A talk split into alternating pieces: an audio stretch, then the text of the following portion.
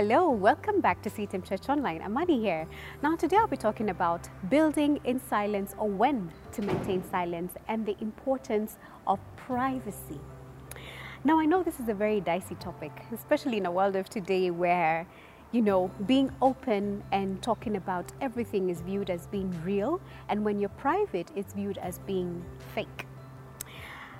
We're going to take examples from the Bible right? And the first example, of course, I'm going to talk about Samson. Samson had a secret. The secret to his strength was his hair.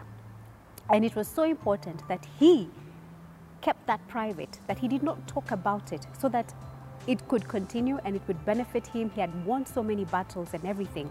But the day that he let out the secret, that the secret to his strength is his hair, and he let that secret to Delilah, he lost it.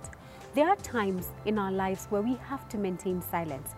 Not everything is for sharing. And like I said, it's a very dicey topic where people are encouraged to share things on social media, you're encouraged to be open and everything, but there are certain things, especially things that are connected to your destiny.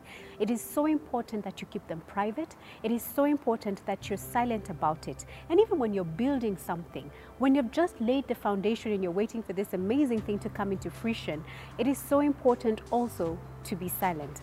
Another case in the Bible that we can take a look at is the story of Esther. Yeah, Esther had to conceal and be private and keep the secret of the fact that she was a Jew. She got married to a Persian, which at that time he didn't even know. The king did not know that Esther was a Jew.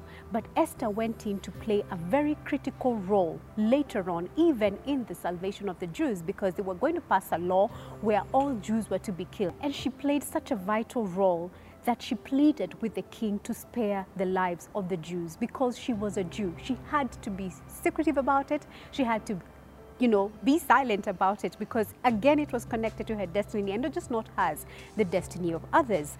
And the most, you know, an amazing story, the most important story, of course, I'm going to talk about the story of Jesus. When Jesus was born, word went out that the Messiah had been born. And King Herod thought, huh? Which king is this?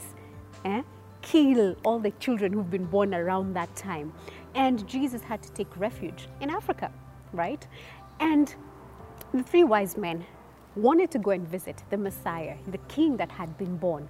And God gave them a signal to follow the star and it would lead them to where King Jesus was.